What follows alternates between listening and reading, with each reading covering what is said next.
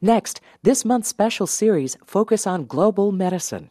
ReachMD is taking an in-depth look at how medicine is working toward health and longevity for people around the world. Join us all this month for the latest medical research and treatment across borders. As more countries look for ways to increase their medical workforce, the physician assistant profession continues its global spread. It's time to brush up on your Arabic as Saudi Arabia adds its first assistant physician program at Prince Sultan Military College of Health Sciences in Dhahran, Saudi Arabia. My guest today is physician assistant David Farringer. David is faculty at George Washington University, Department of Emergency Medicine, and he is currently the Assistant Physician Department Head and Program Director for the newest PA program at the Prince Sultan Military College of Health Sciences, Dhahran, Saudi Arabia. And he's joining us today via Skype from Saudi Arabia. Hi, David. Welcome to Partners in Practice. Thank you. David, can you start by updating us on the current status of the Assistant Physician Program in Saudi Arabia? Sure, I'll be happy to. Uh, we're just now finishing up our first semester, which is the transitional semester. And we have another week of examinations, and hopefully, we'll have all good results. What is your role there? And are you living there full time? Yeah, I'm living here full time. And it's been a, an interesting experience because of the environment that we live in. Of course, Saudi Arabia is very hot in the summertime, and now it's very cold. We had two days of rain. So we live here full time on the military base. How long are you planning on staying? I signed a two year contract from the University of Kentucky, working now for George Washington University through the Department of Emergency Medicine Medical Associate Faculty Associates. Are there other uh, George Washington University faculty living there as well?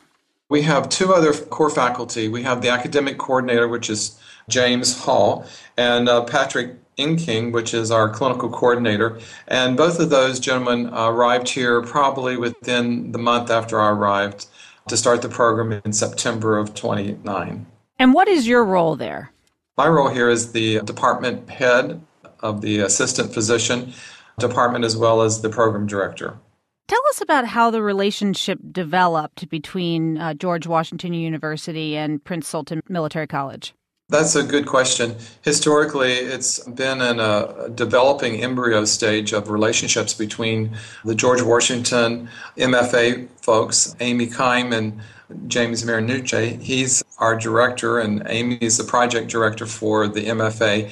And they have projects around the world in educational, health education, with their relationship with the Saudi government, etc. There was a need for mid level practitioners, and several of the residents from Saudi Arabia that goes to GW for like um, a residency program, they worked with PAs, and one thing led to another, and you know relationships built, and there is a need here for this type of healthcare provider. And that is developed now into what we have as the first assistant physician program here in Saudi Arabia, as well as in the Gulf states. Is there an equivalent to a physician assistant there currently? No, there's not. That's a good question because, you know, a lot of people would think that by now we would have PAs around the world. But in Saudi Arabia, this is a brand new profession. The learning curve for everybody is straight up. We're excited about bringing a new profession to a country that is so developing. It's amazing where they have come from and where they plan to go. And uh, we're excited that we can represent the PA profession in the States over here in Saudi Arabia. Well, in the U.S., we're excited about it too. How's your Arabic or their English? Yeah, that's a good question as well because you know the Arabic language is totally different in the writing, in the characters, and from right to left, and the numbers and etc. My Arabic is very poor right now, but I'm trying to learn words as I go along, and uh, we teach in English. So our students, one of the requirements is for them to have a good grasp on English comprehension, reading, writing, speaking, and, and just being able to converse because all their textbooks are from the States and they're in English, of course. So they have to have a good grasp on English. This is something that's kind of unique because in our curriculum in the transitional semester, we have an English course to get them up to speed equivalent in their ability to understand what we're saying and to write and to be able to digest what the textbooks are giving to them, etc. And we have also incorporated an English course now in every semester in the didactic three semesters. So we have four English courses that will be given to them, and they're excited about that because they all want to improve their English. And there's different levels of our students in their ability to speak English and to write. So we're excited about some new projects that we're developing with GW and with some consultants about uh, learning English as your second language in your own home country, so to speak. So it's kind of unique what we're doing over here. So, how do you say assistant physician in Arabic? Okay, this is an interesting thing because we are still at the point of what do we call ourselves. And because when you translate physician assistant, is translated going from right to left, so it's assistant physician. And to say physician assistant is tabi mesa or mesa tabi. And mesa tabi would be assistant physician, and tabi mesa is, you know, your physician assistant, like we're called in the States. And, you know, people will say, well, why is that a, a, problem? Anywhere in the world, and I've been involved in international development of the American PA concept since 1994, and every country goes through the same identical struggle. What do you call these people? It's American model, a style of training and the profession. And like in England, they started out calling them medical clinical practitioners, MCPs. Well, they ended up calling themselves physician assistants. In Holland, the same thing. It didn't translate very well. And the same thing here. It translates, and if you say physician assistant, a lot of people are getting confused and thinking it's like a medical assistant. So our students are even divided, and we're going to let them decide in the country because this is their country and whatever's best that will represent what the true meaning of who we are as a profession globally, I think it will come out. And I think we're leaning more and more towards an assistant physician because it means different meaning in Arabic versus physician assistant. So only time will tell as we go through history here in the next year or two what's really going to shake out to be the name of the, the profession here. If you're just joining us, you're listening to Partners in Practice on ReachMD, the channel for medical professionals. I'm PA Lisa DeAndre Linnell, and I'm speaking with physician assistant David Farringer, program director for the newest PA program at the Prince Sultan Military College of Health Sciences, Dhahran, Saudi Arabia. And he's joining us via Skype today from Saudi Arabia. So, David, let's talk a little about the program. How long is the program? We have, like I said earlier, one semester, transitional semester, that is to be given to the students to bring them up equivalent to trying to get everybody on the same level before they start into the PA program, the AP program in January. So it's 28 months altogether. How many students do you currently have? We currently have 24 students, and they're all male students, and they're military students that uh, have come into the program as civilians and then they're doing their boot camp training and military training classes along with their academic classes. And that has been a big challenge because if you look at the global development of the PA profession around the world, the United States and Canada and Saudi Arabia are the only three countries so far that have started the PA profession in the military.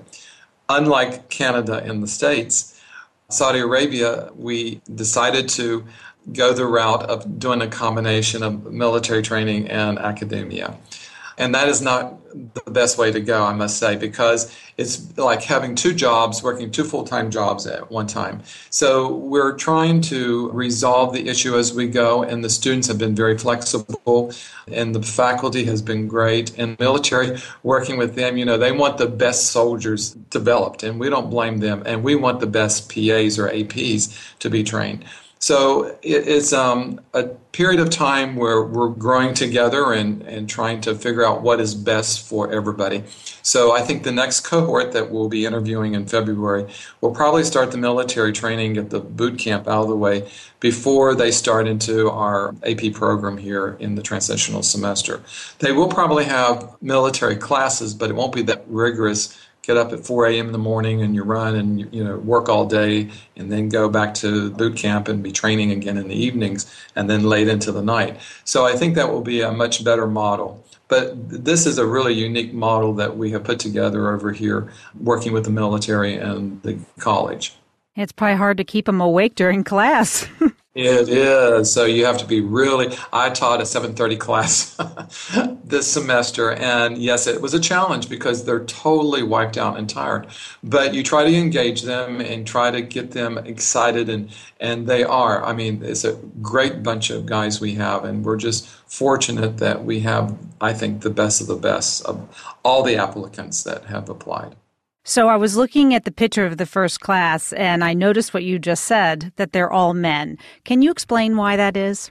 Yes, in the military over here, there's very few females.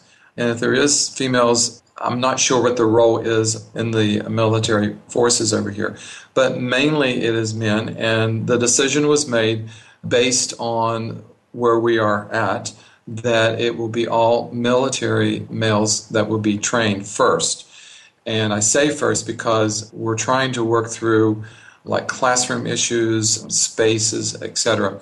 Because the college has a male section and a female section. So there's no coming together of male and females having classes in the same classroom for the same course. So with the space issue, we're starting out with all males first, and they will be possibility in the future females coming into the program. So the students receive a master's degree, which is a new concept for medical programs in Saudi Arabia. Tell us about that.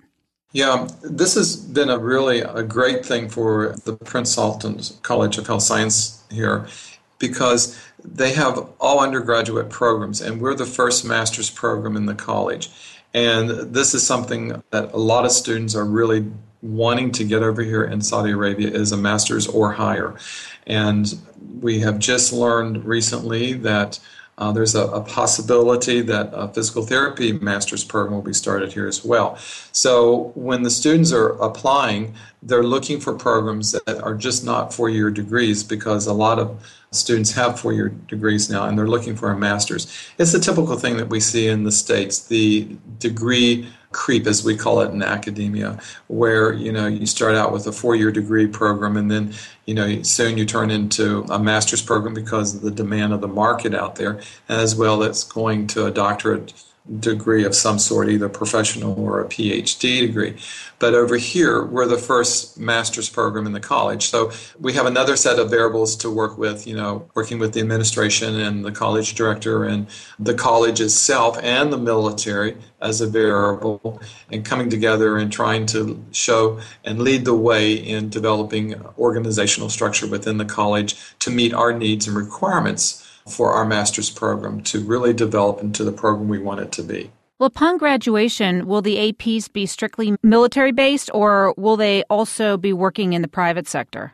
The graduates will be committed to the military for X number of years because they're paying for their training. And after they, I think it's a five year commitment. And after their commitment is up, they can either continue in the military as a career, or I think at that point they can go to the private sector and work. Currently, we have no physician assistants working in Saudi Arabia at this time. Are there any plans to open up the training to civilians? Right now, the MODA is the Military Defense and Aviation. They are paying for the training, so I don't think they would be paying for the private civilians to come in to be trained and not really gain from that training as the graduates come out. So at this point, no, it's all military, but I can foresee in the future that private sector would develop on the civilian side PA programs in universities like it has happened in other countries around the world and in the United States. David, do you have a website for the listeners who are interested in the Saudi Arabia program? Yes, if they can go to the Prince Sultan Military College of Health Science. Just type that in, and that will bring us to the homepage. And there's links there that they can go in and look at our program, look at some of the pictures, and, and we're trying to develop more and more interest stories and stuff like that for prospective students and just people who are curious to see what's going on over here. Well, David, it's been a pleasure having you on the show, and thank you so much. Thank you. I'd like to thank my guest physician assistant, David Farringer, for his efforts in the education and growth of the PA profession worldwide, and we wish him and his colleagues great success in the AP program in Saudi Arabia. You've been listening to this month's special series, Focus on Global Medicine. For a program guide and a complete list of shows, please visit us at ReachMD.com.